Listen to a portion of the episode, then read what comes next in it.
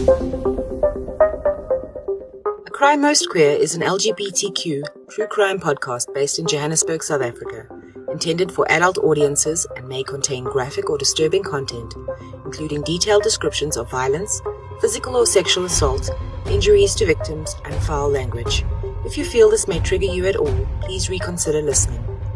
If you need to talk to someone, please see our show notes for the contact numbers of crisis helplines around South Africa. Welcome to A Crime Most Queer.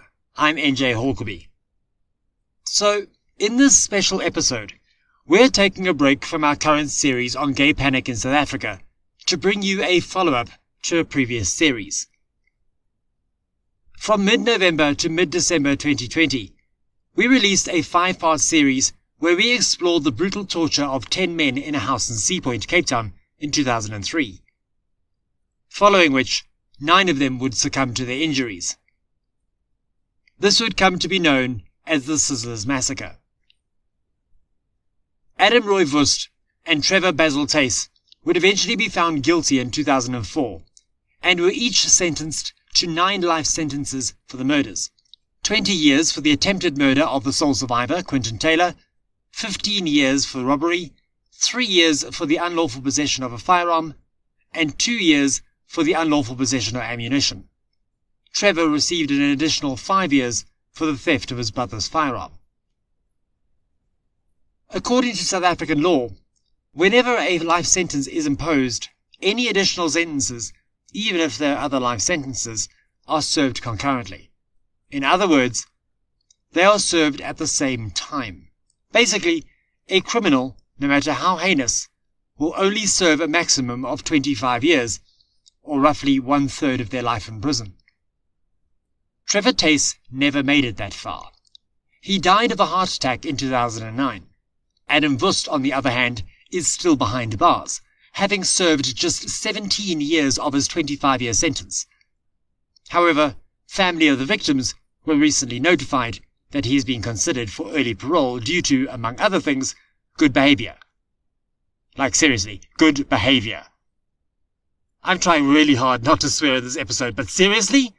Good behavior. Anyway, before we dive into this, I need to correct a few things that I got wrong in my telling of the story of the Sizzlers massacre. Firstly, I said that Warren Visser, whom I referred to by his second name Robert, had a strained relationship with his mother, and that they had had an argument on the phone a few hours before he died. While the relationship was strained, there was no argument between them.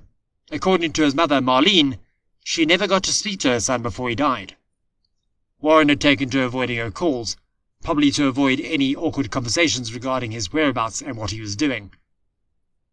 It's possible that one of his last phone conversations had been with his grandmother, as she had mentioned something about speaking to him, but it isn't known for sure, and this is pure speculation on Marlene's part. Marlene described her son as kind, compassionate, and intelligent, with a beautiful soul. He loved to laugh, he loved people, and he loved life. Warren was a prankster of note, and Marlene has many cherished memories of Warren, especially of his teasing his younger sister Leigh. How do I know all this? I was contacted by Warren's family, Marlene spoke to me over email and gave me a glimpse of the kind of person her son was. Leigh got hold of me through Facebook and asked me to help her to get in touch with activist organizations to help bring awareness to Adam Woest's possible release. During our communications, Leigh agreed to meet with me on Zoom to discuss her campaign to keep Adam Woest locked away. This is that conversation.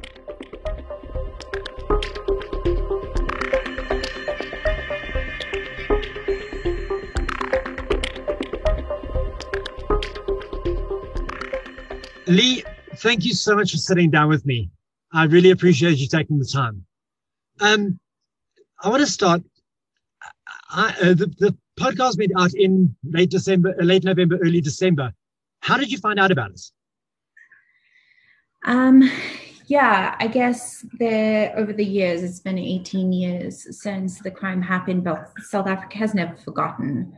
Um, and what I've come to realize over the years, as years pass, um, there are always um, articles, um, documentaries, shows, YouTube videos that come out um, about this crime. I think that South Africans in general have um, taken a particular interest in this uh, particular case just because of I guess first, firstly, the the sheer gruesomeness that was involved, unfortunately, in this case, and then also um, the mystery around the case. A lot of uh, people believe that there was some kind of conspiracy theory. They believe in like a different kind of motive. Um, and I guess it's partly because um, Adam Woest and Trevor never spoke publicly about it. So, because of that, um, I've seen quite a bit of things being published over the years. Um, and one thing that I always, I guess it's, it's just the bad habit um, because we're so connected to the case. I always go back um, and check to see what's being said uh, what people are saying about the case, like what podcasts or videos or articles or documentaries are being released. So that's how I um, stumbled across your documentary in January. Um, usually January is a hard, hard month for me, a hard month for my family, hard month, I'm sure, for all the families involved um, because of Jan 20th. Um, so that's when I actually stumbled across your your podcast. Okay, and so you listened to the podcast itself. Um, I started.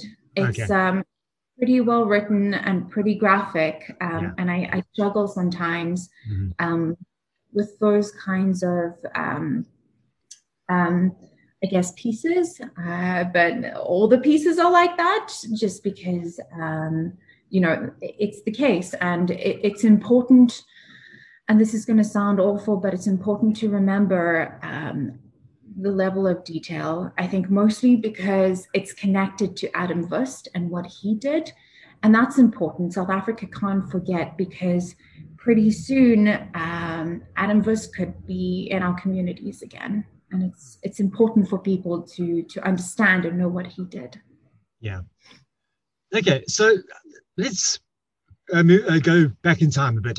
Um, you were very close with your brothers. That's correct, right? Um, do you have anything to share about growing up with Warren and because yeah. basically uh, I would like to show people that he he wasn't just a statistic. So would you like is there anything you'd like to share? Yeah, um, I think it's important to remember um, the victims as people. Hmm. Um, the victims, um, the 10 people that were affected within this crime, have become known as the Sizzlers victims. And I want people to remember that they were people too. Mm. Just like you and me, they had goals, they had aspirations, they had lives, they had dreams. Mm. And that's important to remember. My brother, he was a computer engineer. He um, was going to study his master's. Um, and he was a fun loving guy. He was sweet, like very sweet of what I remember him. He would always play Barbies and dolls with me. I was the only girl in the family, the youngest in the family. Um, and he he kind of took me under his wing in a sense that he was really protective of me. Um, I remember like there was one story that just or one incident that like sticks in my mind. Um, and it's just, it's exactly who my brother was. He was walking me to the shop so that I could spend my pocket money on sweets. Um, and there were these two guys walking behind us telling dirty jokes and swearing. And he turned around, he looked at them, and he was like, Excuse me, can you not see that I'm walking with a young lady here? And that was my brother. Like he was protective and he stood up for what was right. He he was vocal about what was right. And I miss that. Like that person was taken away from me. Um, and yeah, I mean, we were all pretty close. We'd play hide and seek together. My brother was the oldest, Warren was the oldest. I have another brother who's 10 months older than me. And we used to play hide and seek together. We used to, yeah, I mean, my brother, Warren, always used to try and convince my um, other brother to play Barbies with me. He would never. Uh, so Warren would always take that role to play Barbies with me and dress up, and yeah, uh, that that was my brother. He was comical. He was full of bad jokes, um, funny faces. Like he, that was his shtick. Like he would pull funny faces and tell bad jokes. And when he'd tell a joke, people would be like, "Oh my gosh, another Warren joke." yes. No. Okay. Um. Now, now to the difficult side. Um walk me through the day that you heard he had died. Ugh. It's well, it's hard to talk about and still. After 18 years it's it's a tough one. Um, it's also weird how it happened. Um, we it was sunday night. We were watching the eight o'clock movie as a family as we usually did every every sunday watching the eight o'clock movie on M-Net. Um, and I remember as a young girl going to bed thinking, oh my gosh, my life is perfect. That was my last thought before going to bed. The next memory I have is of my mom waking up and screaming to the top of her lungs. I guess what happened in the evening is we had a power failure. And usually, when we had a power failure, the TV would go on blaring. Um, it just happened. Like whenever there was a power failure, TV would automatically go on. And my mom woke up to uh, put the TV off because it was loud. Um, and that's when the news was on. And my mom found out through the news. I don't know how she knew. She just like, she started screaming and she's like, oh my God, Warren's dead. Warren's dead. And obviously, me as a 14 year old girl, I was like, mom's, you know, like she's exaggerating. Like, there's no, like, no, never. Um, and then she called my stepfather home. She was like, Warren's dead. You need to come home. Warren's dead. And then my my stepfather came home and it, it was chaotic. I don't even remember like the sequence after that, but it was chaotic. My mom was calling around. My stepfather then decided to go to the mortuaries and see if Warren was there. Um, he wasn't there, so my my father went back to work uh, my stepfather went back to work. And then my mom just was so restless the whole day. And then just before lunch she called him again. She was like she found out that there were a few survivors in the hospital. And she's like you need to come back here. Warren's in the hospital. And then he went to the hospital and he saw my brother. And i'll never forget listening to the radio. I was hiding in my room I didn't I didn't go out to my mom at all. I don't think. I don't remember going out to my mom, but I remember hiding in my room with the radio on. And then they announced that um, one of the survivors died, had just passed away in the hospital. And I remember like feeling, I don't know how I knew, but I was like, that's my brother. And I was so mad. I was so mad. And that was the day. It was a weird day. I'll never forget it. I'll never forget how my mom found out and what went on. It was probably it was the longest day of our lives. And it feels like it was yesterday. I'll never forget that day. Okay. Um that's I'm very seldom at a loss for words, but I I could I can't even imagine what you what, what you and your family must have gone through. Your family didn't attend the trial, but you and your mother did visit Trevor Theys in prison. What was it like for you to come face to face to face with one of the men who murdered your brother? Okay, yeah. So Trevor Theys, it's I let me back up because I actually went as a 14 year old girl uh, more because I was protective over my mom. Mm-hmm. I wanted to make sure that she was going to be okay. Um, so I had begged my mother to go with. She didn't want me to go with, but I told her that it was important for me to go with. Um, so she let me go with. Um, and I remember sitting there as a 14 year old girl, and I bore so much hatred. Um, obviously, at 14, going try, like going through the counseling um, i still hadn't come come to terms with my feelings and being properly counseled at to be honest because i had just started it was new in the counseling process um, so i went with and i bore so much hatred towards him but he he showed quite a bit of remorse for what had happened. He cried alongside my mom. He answered all my mom's questions. He it's weird to say but he almost like comforted her in that sense. And it's hard to think of a murderer like this who committed these heinous crimes as being comforting, but he showed remorse, and I think that's what we needed. Um, we'll never come to terms with what he did. There's just absolutely no way, but seeing signs of remorse, as unbelievable as it sounds, helps a little bit. Yeah. And your mom also went to go and see uh, uh, Adam Woest. Uh, you, you didn't go with on that one, I, I, presume. I didn't go with on that one. Um, I can't remember if that one was actually before Trevor Theys's visit, but my mom didn't get a lot out of that visit.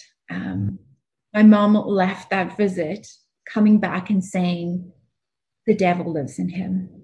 And it was because he didn't once look up at her, didn't once answer her questions. My mom was sobbing, sobbing, crying her eyes out, asking why, trying to get some kind of understanding as to why he tortured these 10 men, why he put them through this, why he killed them the way he killed them. A lot of people don't actually know that this was a three to four hour process of the killings. They don't know the stages in which these murders accelerated and how they came to be about. But he was said to be the mastermind. And for me, I totally believe it. Like, I, I definitely believe it, knowing what I know about him, knowing just more about his personality and how he didn't flinch when my mother cried, sobbing her eyes out how he didn't look at her once, how he didn't answer a single question that she had. And knowing, hearing the descriptions of who Adam Woest was, knowing everybody speaks about his eyes as being black, emptyless pits, void of any kind of human life, any kind of humanity. And I keep going back to his quote of what he said to the court-assigned psychiatrist that was evaluating him when she asked him if he had any remorse as to what he had done his only response was that he's remorseful that he won't be able to see lord of the rings 3 on the cinema and that to me tells you exactly what you need to know about adam Woest. it tells you that he is um, completely detached emotionally from himself. He lacks the basic human traits of an empathy, which people need. Um, and, you know, if you take a look at any of the huge serial killer cases, they all have the same characteristics of lack of empathy, being completely detached emotionally from themselves. And that's that's who Adam Woest is. And that is the person that is going to be released into the community again. That is the person that's going to live next to somebody in South Africa. It's a fact. It is a person who is going to be walking in somebody's community, living within a community where there are queer people. Um, and that to me is the scariest thing. Wow. Wow. Okay. So at the time, when they when they handed down the nine life sentences, and he, he got they got they each got uh, nine life sentences plus a whole host of lesser lesser sentences. Um, how did your family feel at the time? Did they feel that um, justice had been served?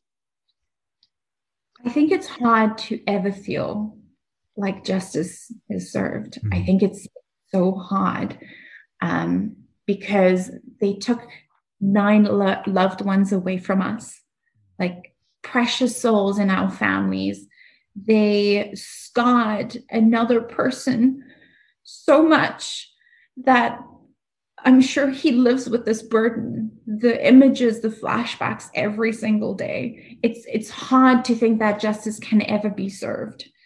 However, going back to the nine life sentences, I have my own thoughts on that. And I think the verbiage nine life sentences gives us a false sense of justice because we think 200 plus years when in effect it's not 200 plus years. And many south africans don't actually understand how life sentences are carried out. And that's an important message to get out there. Nine life sentences does not mean 200 plus years. It means at max for some cases 25 years and in adam Woest's case it means 12 years and four months just because he falls under the Van Wyk judgment. And I'm told that there are over a thousand cases that fall under the Van Wyk judgment where these mass murderers, serial rapists, they become eligible for parole in as little as 12 years and four months. That to me is the biggest injustice. And obviously, we don't know that. Like, nobody ever thinks about losing a family member in this way. Nobody ever thinks that they're going to be faced with this harsh reality of trying to understand what nine life sentences actually mean. So I guess that that is the injustice that we're having to deal with already. Yeah. But now the further injustice that somebody like this could even be considered for parole is just so mind-boggling. I mean, we've just seen the shootings in in Atlanta, mm. where six Asians were killed in a very similar circumstance. Mm. Very similar. In Atlanta, they have the death penalty. They have the death penalty. You compare it to a country like South Africa, where this guy is getting a slap on the wrist. By the time he leaves, he wouldn't have served three years per life he took. What kind of justice is that? Yeah. That's yeah. no justice. How how do the families come to terms knowing come to terms with the fact knowing that their son's killer only got three years for killing him. Mm-hmm. That's a harsh reality. It's yes. harsh to think about. It's harsh to think about the that my brother had to endure four hours of torture for three years. It's crazy. It is crazy. It is t- totally crazy. Okay, let me jump in here quickly because there are a couple of things that need to be clarified. Firstly, I want to discuss something called the Victim Offender Dialogue, or VOD process. In the years following the fall of apartheid, with the advent of the Truth and Reconciliation Commission and such like, South Africa adopted an approach called restorative justice, Basically, according to a brochure published by the Department of Justice and Constitutional Development, as it was known at the time, this, quote, aims to involve the parties to a dispute and others affected by the harm, the victims, offenders, families concerned, and community members, in collectively identifying harms, needs, and obligations through accepting responsibilities, making restitution, and taking measures to prevent a recurrence of the incident and promoting reconciliation. Restorative justice sees crime as an act against the victim and shifts the focus to repairing the harm that is being committed against the victim and community. It believes that the offender also needs assistance and seeks to identify what needs to change to prevent future reoffending. End quote. Well, that's the theory. The practice, however, seems a little different. Here's Leigh again speaking to me later on in our conversation after we'd actually wrapped up the interview and her husband Jonathan joined us on the call. So the VOD process is a, a victim offender dialogue, which basically allows, which basically creates open communication between the victim and the uh, victims and the offender. Um, and the whole process, I got a PowerPoint uh, presentation from the caseworker explaining what this process was. And it was positioned as very much uh, a, a process for the offender to come to terms with what he's done and to be able to forgive himself. And that to me, I was Is so that- upset when I saw that because it sem- seemed like such a one dimensional process. Yeah. And to take the, the victims through that so that the offender can Kind find closure, yeah. some kind of closure Yeah. was ridiculous. I asked Leigh to send me the PowerPoint presentation, and she is 100% correct. The process, in practice, is as different as chalk is to cheese from how the process is claimed to work in theory. If anything, it sounds more like the process is a way for the Department of Correctional Services, or DCS, to address the failures of the criminal justice system. The presentation starts off with a list of 15 what they call focus areas. The very first one is, and I'm reading directly from the presentation here, to, quote, reduce overcrowding and improve conditions of detention, end quote. In fact, not one of the 15 even mentions the victims and or their families. To be fair, victims are mentioned later on in the presentation, but it's almost like they're an afterthought. And then there is the thing on the second last slide of the presentation, the last slide just being a recap of the focus areas. But at the bottom of this slide, there are two little blocks, which read, Well done DCS and Successful execution of our mandate. Now, maybe I'm reading too much into this, but to me, it sounds like the VOD process is an opportunity for DCS to release dangerous criminals back onto the street to help ease overcrowding in the prisons and still pat themselves on the back while they do it. Now, I'd be more than happy to have a representative from DCS on the show to set the record straight, but maybe DCS, you want to look at fixing the wording in the presentation you're sending out. Because it seems like this presentation will be used for training purposes. And if this is the message you are sending to your officials, it is totally the wrong one. But let's move on to the other thing I want to discuss, and that's the judgment that Leigh mentioned, the Van Wyk judgment. Now, this is actually one of two judgments that affect prisoners who committed offences prior to October 2004, the other being the Van judgment. Very briefly, on October the 1st, 2004, the minimum detention period for lifers, or offenders sentenced to life imprisonment, was changed from 20 years to 25 years, meaning that lifers needed to serve 25 years in prison before being considered eligible for parole. However, in the Van Vuuren case in 2010, the Constitutional Court ruled that, with a few exceptions, offenders who were sentenced to life before October the 1st, 2004 could be considered for parole after serving 20 years. Then, in July 2011, the North Gauteng High Court ruled that offenders who were serving sentences of life before October the 1st, 2004 were entitled to, quote, have the date on which they may be considered for parole advanced by credits earned in terms of Section 22A of the Correctional Services Act, subject to applicable criteria for the allocation of credits, and be considered for parole in terms of the policy of the Department, which applied at the date of the commission of the crimes for which they are serving life imprisonment. This means that the 20 years consideration date was brought forward by six years and eight months. However, a subsequent court ruling in April 2016 added an additional six months to this period, meaning that if you were sentenced to life imprisonment, you could be considered to be let back on the street, as Leigh mentioned, just 12 years and four months after you were put away for life. Now, we have a pretty short life expectancy in this country, but considering life as not even getting into the teens is absolute madness. But anyway, now that you have a better understanding of just how much of a cluster, uh, sorry, no swearing, just how much of an injustice this particular legal precedent is, let's get back to my conversation with Leigh.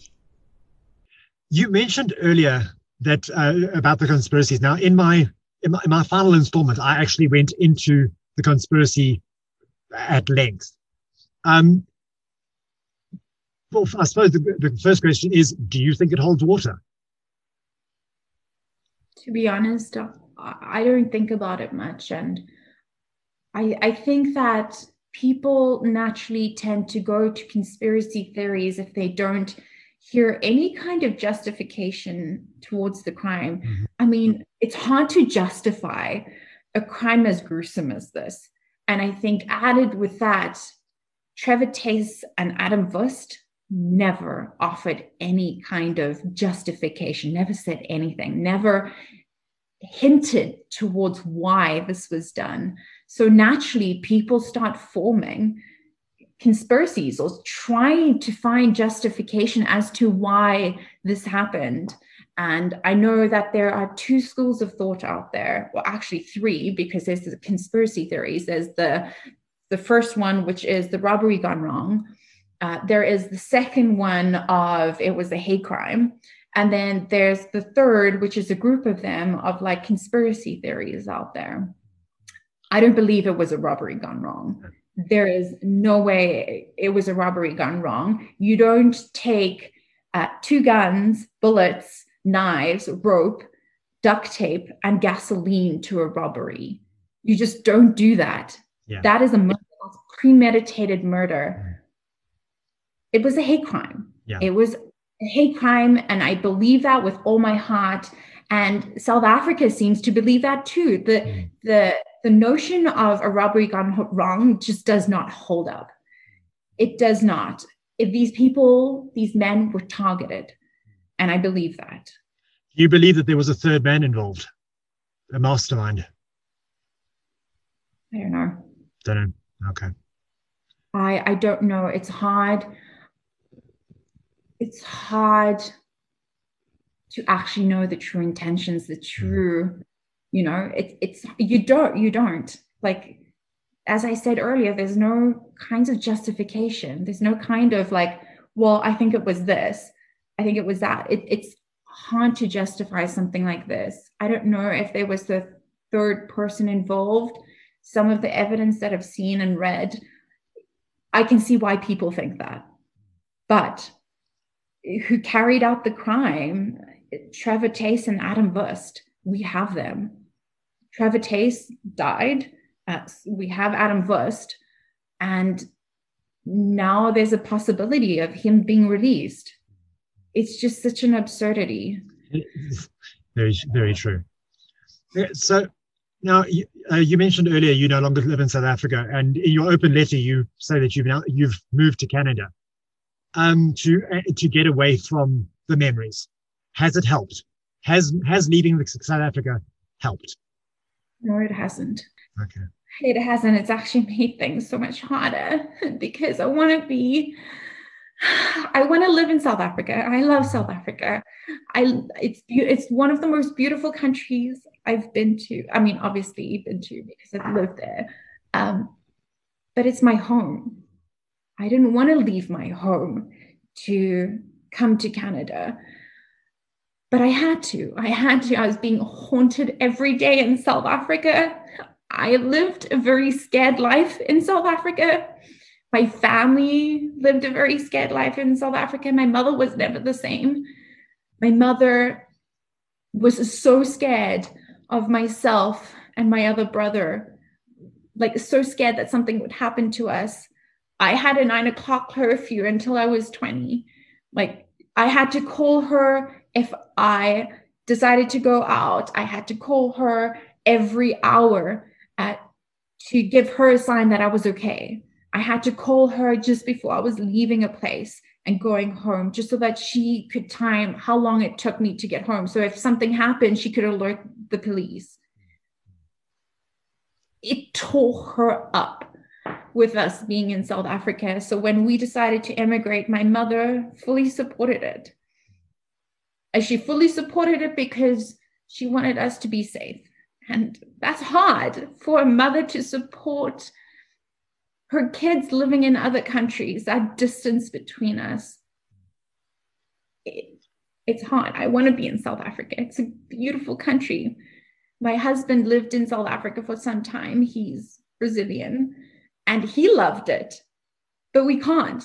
There's just too many demons in South Africa for me to be able to consider living there. And my brother, too. My brother immigrated away, too. And it was the same thing. He just couldn't. He he just couldn't think about the possibility of having kids in South Africa. He couldn't think about the possibility of living a life of imprisonment that my mother did with us. He just couldn't. So we left. but it hasn't helped. Definitely hasn't helped. Okay. Let's move on to Adam Woest and his uh, his po- uh, possible early parole. How has hearing this news that he's possibly going to be out on the streets soon, how has that affected you? A lot. A lot. And the other families, it's affected all of us a lot. It just, it, it's a gut punch. It's such a gut punch because essentially his consideration for parole tells us or sends the message that these lives did not matter. It sends that message. And the spokesperson of the correctional services talks about rights a lot, talks about the rights of the prisoners, which I get, totally get. But you can have rights maintaining that person in prison for him, allowing him to serve his sentence correctly and justly and fairly. Yes. So it's been such a gut punch to think about his release and hearing the spokesperson talking about human rights of the prisoners when they haven't even considered the human rights of our family members, the human rights of Quentin Taylor. Like they should be considering his rights over a prisoner. Mm. And yes. I feel like they haven't. And I can't even imagine to start even thinking about how Quentin feels in all of this. Mm. You, I want to get back to your, this petition that you put, you put out on change.org, which will be linked to in the show notes. Um, apart from sharing the hell out of it, how can the queer community, because let's face it, this, this affected us. I wouldn't say as much, but almost as much. We didn't lose a brother, but we did lose a part of us. Um, how uh, how can the queer community come uh, come to uh, come to your aid in uh, preventing this man from getting out into the street? Well, I think it's important that they share, speak up, speak up. I don't think that we have a culture of speaking up in South Africa. Um, the queer community does, which is so important. It's important for a number of reasons that it's so imperative for change, for people to speak up. If you want change, you have to be the change, you have to be the voice. So I I encourage the community to keep sharing, keep speaking about this, present cases of injustice. It isn't such an injustice. This was a hate crime, and I believe that to my core. It was a hate crime. So speak up share on social media. I started this not even a week ago on social media, and it's gone completely viral because people see the injustice in this. Share on social media, share the petition, tag in celebrities and influencers and policymakers and the president and the minister of justice. Tag them in because so far I haven't had a response from them at all. I've had influencers and celebrities stake, taking a stand and sharing this on their platforms, which is so incredible and means so much to me and the families. It means a lot because they see the injustice. But nobody from the South African government has even made a comment or reached out or said anything. And to me, that is such an injustice. You need to hear the people of South Africa's voices. You have to. You cannot just turn a blind eye and pretend that it's not happening. That is shocking. I I just I ask for myself, my brother, our family members, all the families involved for Quentin, keep sharing, keep speaking about this, present your cases of injustice, and tag in policymakers. Okay. You've you're not only limiting this to South Africa, obviously. Uh, you like you say, you stay stay in North America, so you and you did mention that you are pretty much going on a massive media blitz, both here in South Africa and over there. Um, how big? How big are you going? As big as I can. My intention is put to put South Africa in the spotlight.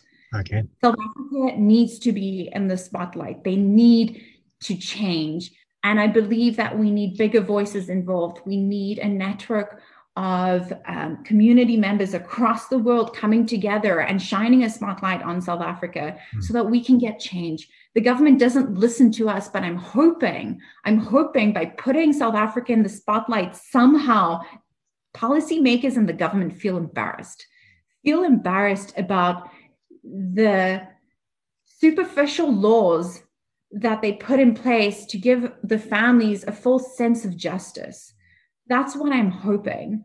I've started in South Africa. It's been less than a week. It's been a lot of work. The outreach has been incredible. The media attention has been cred- incredible um, everybody's interested in telling the story. So my next step really is to make sure that we really focus on driving international attention to this, mm-hmm. getting the attention. Not all of the victims um, were South African, so I I want to make sure that we tell that story. It's important. Um, South Africa has been in the news a lot. Um, and not for good reasons. And this is going yeah. to be another this is going to be another one. Yeah, that's that brings me to my next point: is how has the interest been by the from the international uh, community um, on the parole procedure of a man that killed nine other men 18 years ago? How, how, what has the reaction been like? The reaction has taken me by surprise, to be honest. Um, when I launched this um, six days ago, I didn't expect it to move so fast. Mm-hmm. I didn't expect it to go viral on social media um, and quickly get the attention that it deserved. Um, I've had a lot of people from the media reaching out to me in all forms, finding me on Facebook, finding me on Instagram, um, finding me through my petition um, and just logging a note on on the comments section. Um, and I, crazy enough, some have even found me on LinkedIn.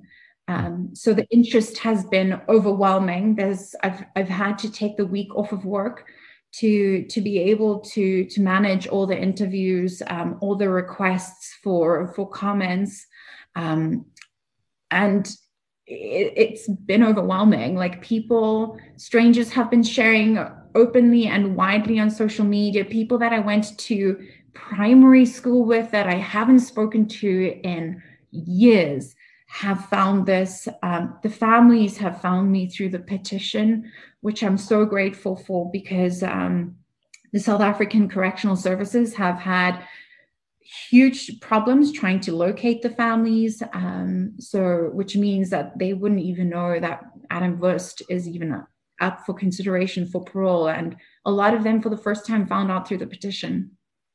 Wow. Yeah, it's it's a tough pill to swallow. Okay, this is going to sound maybe a little harsh, um, but why should people care? Why should people care that this guy's getting out on parole?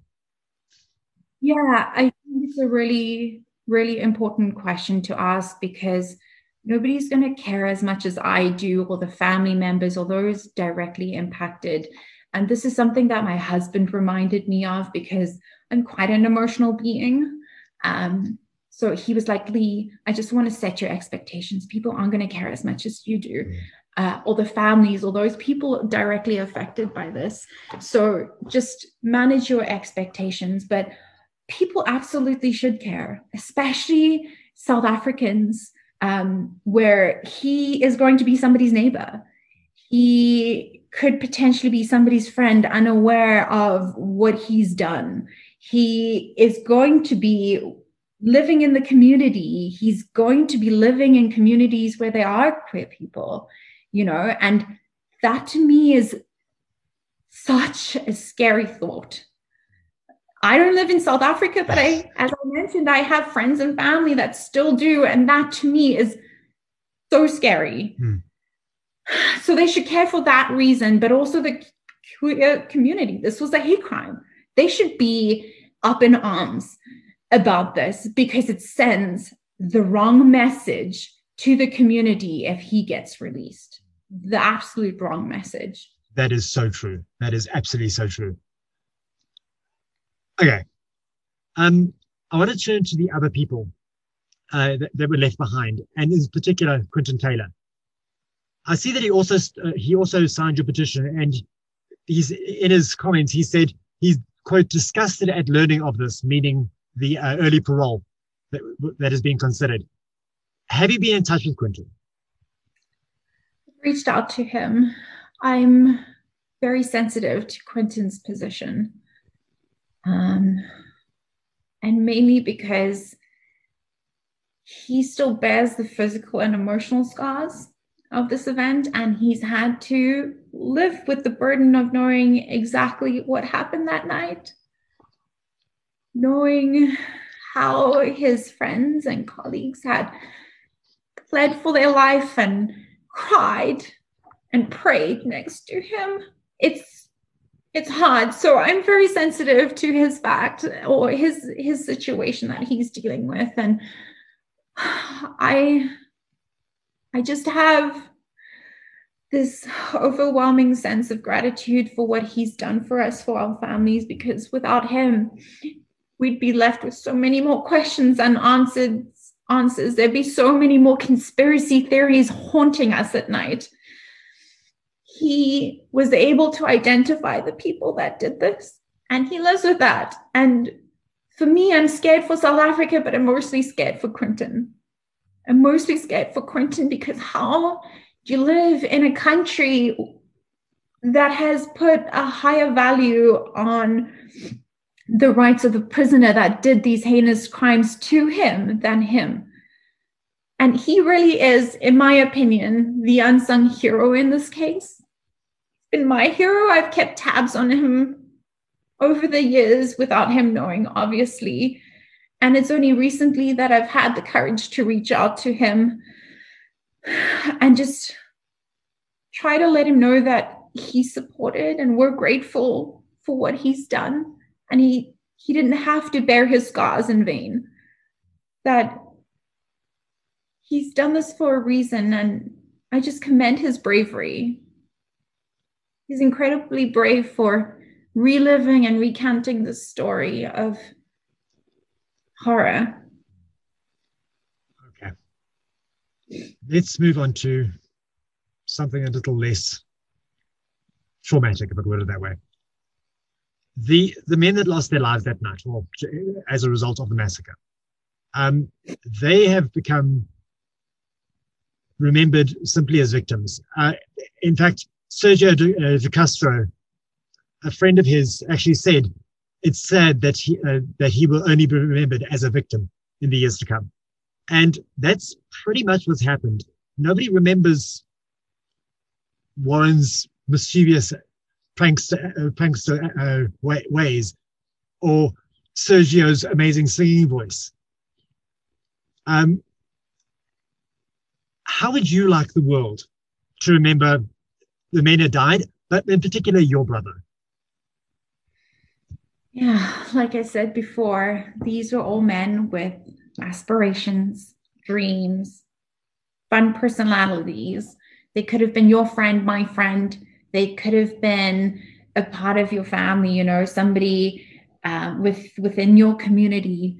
Um, and that's what I want people to remember. It's it's hard because I've seen that these victims have become exactly that. They are referred to as victims. People barely remember their names anymore, and they barely remember their faces anymore, which is why I've started using my brother's image, using the little photos that I have to remind everybody that this, this victim had a face, he had a name, he had a personality, he had dreams, he had aspirations.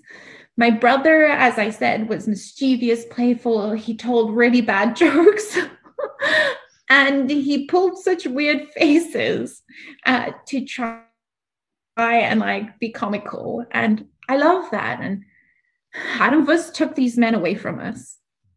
Like this, this is just my brother's personality, but all of them had fun traits and characteristics, and they were great people, you know, and they were taken in such a heinous way by a man that is huge. He's giant. He's such a big man, and he his expressions and his eyes are just completely dead.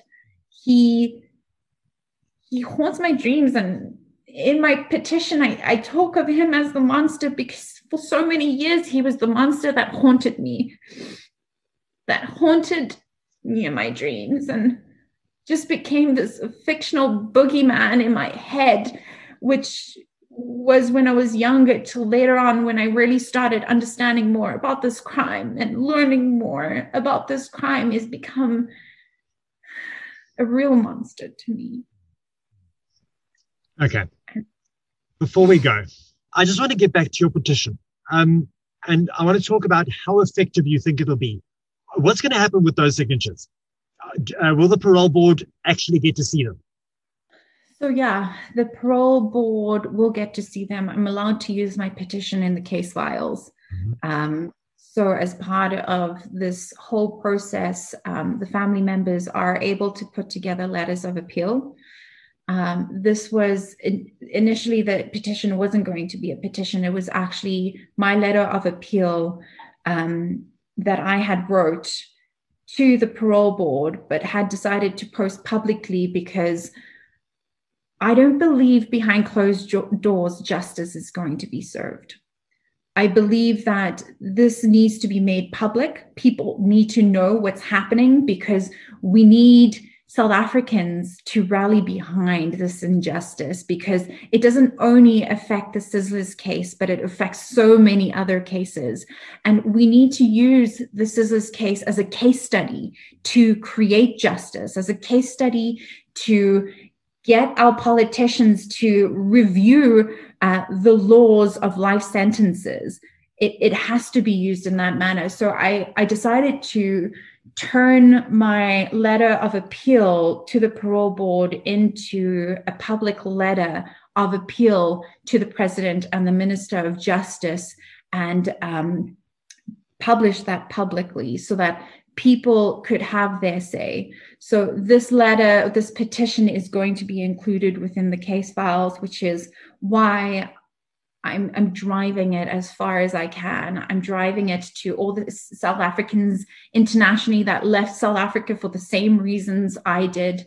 Um, I'm driving it to the people within South Africa that will eventually have to live alongside this person within their communities. Um, so that is my intention to to use it with within the case files. Yes. Okay. Um, thank you very much for your time. I really do appreciate it. Thank you. I I appreciate you telling this story because the story needs to be told. No matter how hard it is, we we have to use our voices in protest. What what I've noticed in my travels is that South Africans don't protest enough, and we need we need to speak up for what is right. We have to. We have to use our voices and rise above to be able to stand up for those people being oppressed, the hmm. community is being oppressed, for justice where justice is not being served. So people don't protest in South Africa. We are so apathetic here, and we would ne- we would never ever ever have a a protest on the scale of the Black Lives Matter protest here. We just won't, won't have it. People, people are. And we should, if we want South Africa to change, we talk about change so much we want South Africa to change, we have to speak up. Mm. We have to. And so many people see people that leave South Africa as cowards. Mm. You know, but we're not cowards. We're wanting to change our circumstance and our situation. And mm. leaving South Africa was the hardest thing, one of the hardest things, because this is the hardest thing I've ever done. But one of the hardest things I've done, I want so badly to live in South Africa but I could never start a family in South Africa. I could never. So I have to think about what's more important to me. And I want to I want to be a mom one day. I want to have a child named Warren. Like like that's what I want. And I want South Africans to stand up for what is right. It's important. It's important. The only way we're going to evoke any kind of change is if we come together, rally together, band together, and fight for what is right. If you see any kind of injustice, not only if injustice affects you like it's affected me stand up for your neighbor stand up for the communities around you because we're not going to change south africa on one voice it's not going to happen yeah we have to change south africa and use our voices collectively to be able to get politicians to take note. Mm-hmm. We have to fight the big men on top. And it's the little guys at the bottom that are going to make the difference. I get it. I get it. South Africans were oppressed for so long. I get I get it. Like communities were so oppressed for so long and we have a history of oppression and people not wanting to speak up because of fear of their lives. Yeah. But now's the time to do that. Now we have a, a, a society that they don't always listen, but we can use our voices freely and we have to. We have to be able to drive change. If if not for yourself or your neighbor, do it for the generations that lie ahead of you. Do it for your children. Yeah. It's important that um, South Africans realize that they have voices and now's the time to use it. Now's the mm. time to rise and speak up. Yeah. Yes. I cannot begin to imagine what you what you have gone through these past 18 years and how ruthlessly the wounds have been ripped open for you um but thank you course. I really appreciate you telling our story. I appreciate everybody for sharing and the continued sharing and the continued support. It just lets me know that I'm fighting for something. My biggest fear, my biggest fear that keeps me up at night over these last two weeks is that I'm going through all of this and our families are going through all of this, and yet justice might not be served. Because even though we're going through this, doesn't mean that the parole board is going to notice. It doesn't mean that they're going to take it into consideration. So that's my biggest fear. And I just thank you so much for doing this.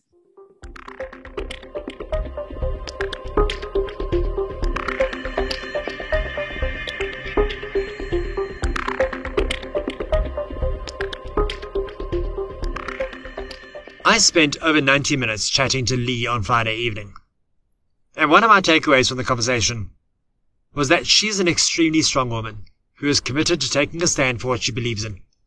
Not only for her brother, but for every victim and every person impacted by violent crime in this country.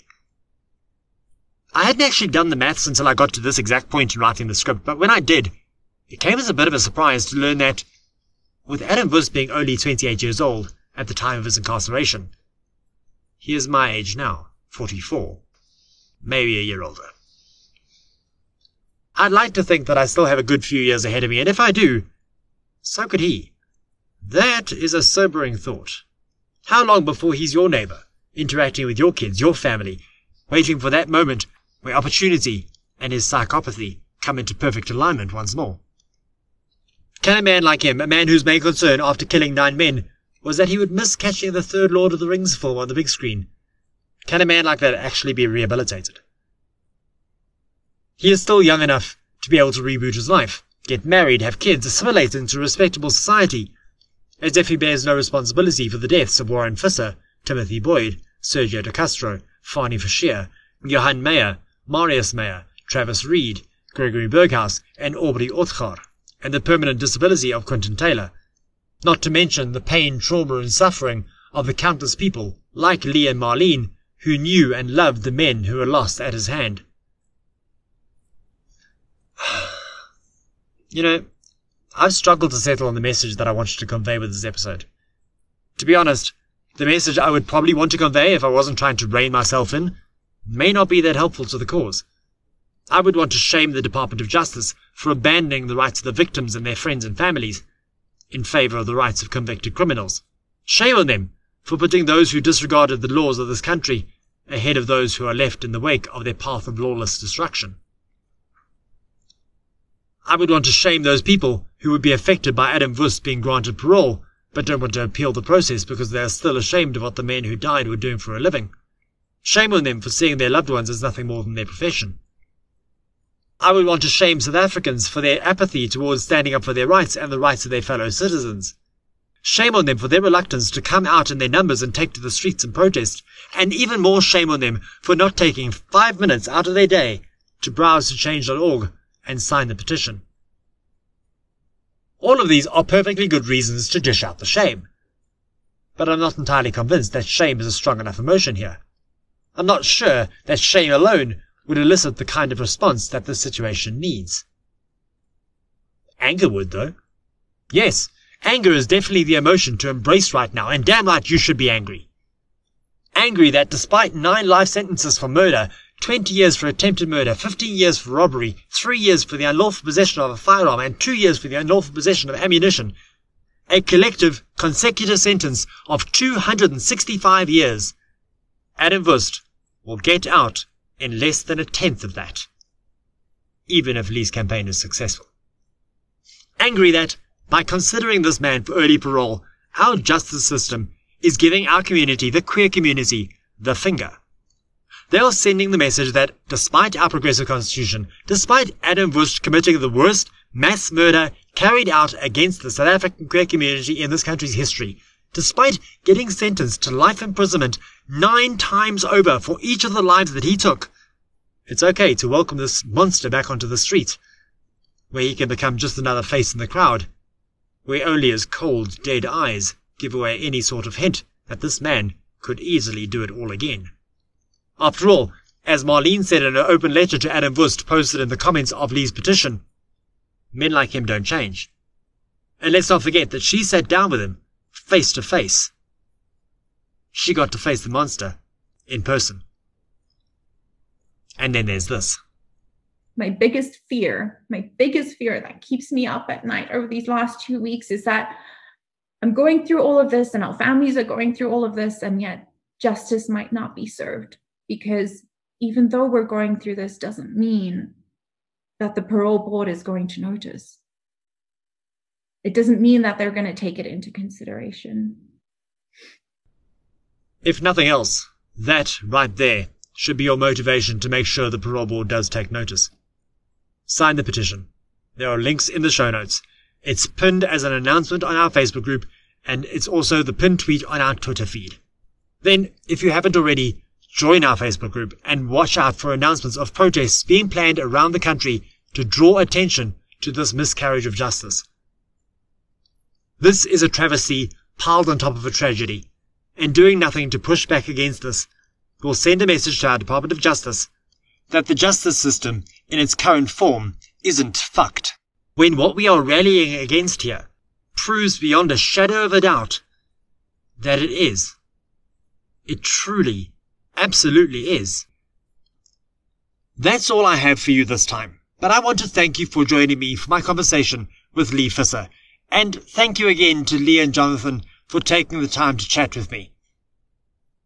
I'll be back again next time with the final part of our series on gay panic in South Africa, where we'll be discussing the murder of Siduduzo Buthelezi and the shocking court proceedings that followed, which definitely earned this case its label of a crime most queer.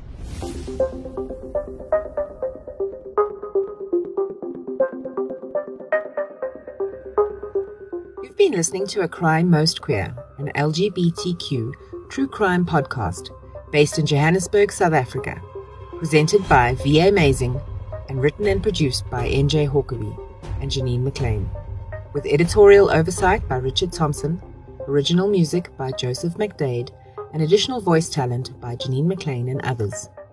See our show notes for more info.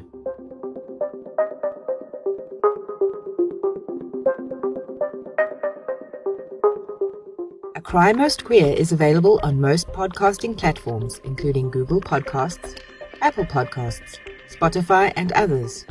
Remember to subscribe on your podcast app of choice to be notified when we release new episodes. And if you are listening on Apple Podcasts, be sure to give us a rating and leave us a review. We really do appreciate hearing from you.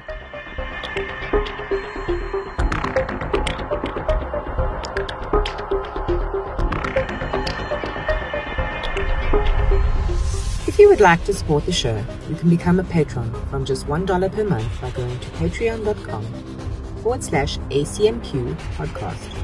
or make a one off donation at paypal.me forward slash ACMQ pod.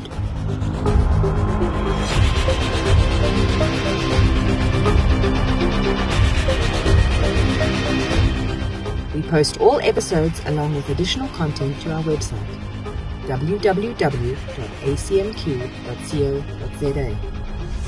You can find us on social media by searching for A Crime Most Queer on Facebook and Twitter.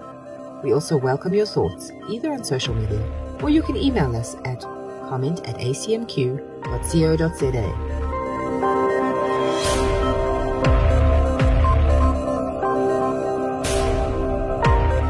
While this story is based on actual events, some situations, conversations, and characterizations may have been fictionalized or invented for purposes of dramatization, based on court documents and press reports from the time.